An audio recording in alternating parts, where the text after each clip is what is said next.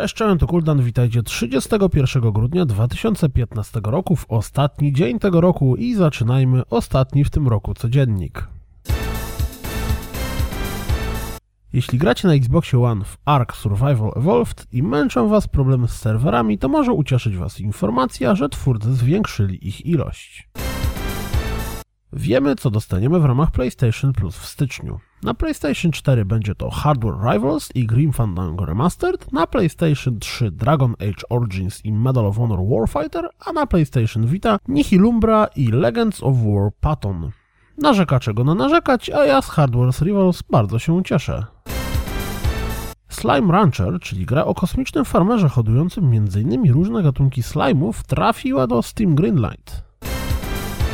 Wywiad z twórcami siódmej części Tekena, w którym poruszany jest temat konsolowej premiery gry, pojawił się na PlayStation Lifestyle. To wszystko na dziś, to wszystko na ten rok. Jak zawsze dziękuję za słuchanie, jak zawsze zapraszam na www.rozgrywkapodcast.pl zwłaszcza, że jutro nie usłyszycie codziennika, za to znajdziecie bardzo długi, ciekawy tekst, który zapewni wam dużo czytania na kaca po Sylwestrze. Szczęśliwego nowego roku. Cześć!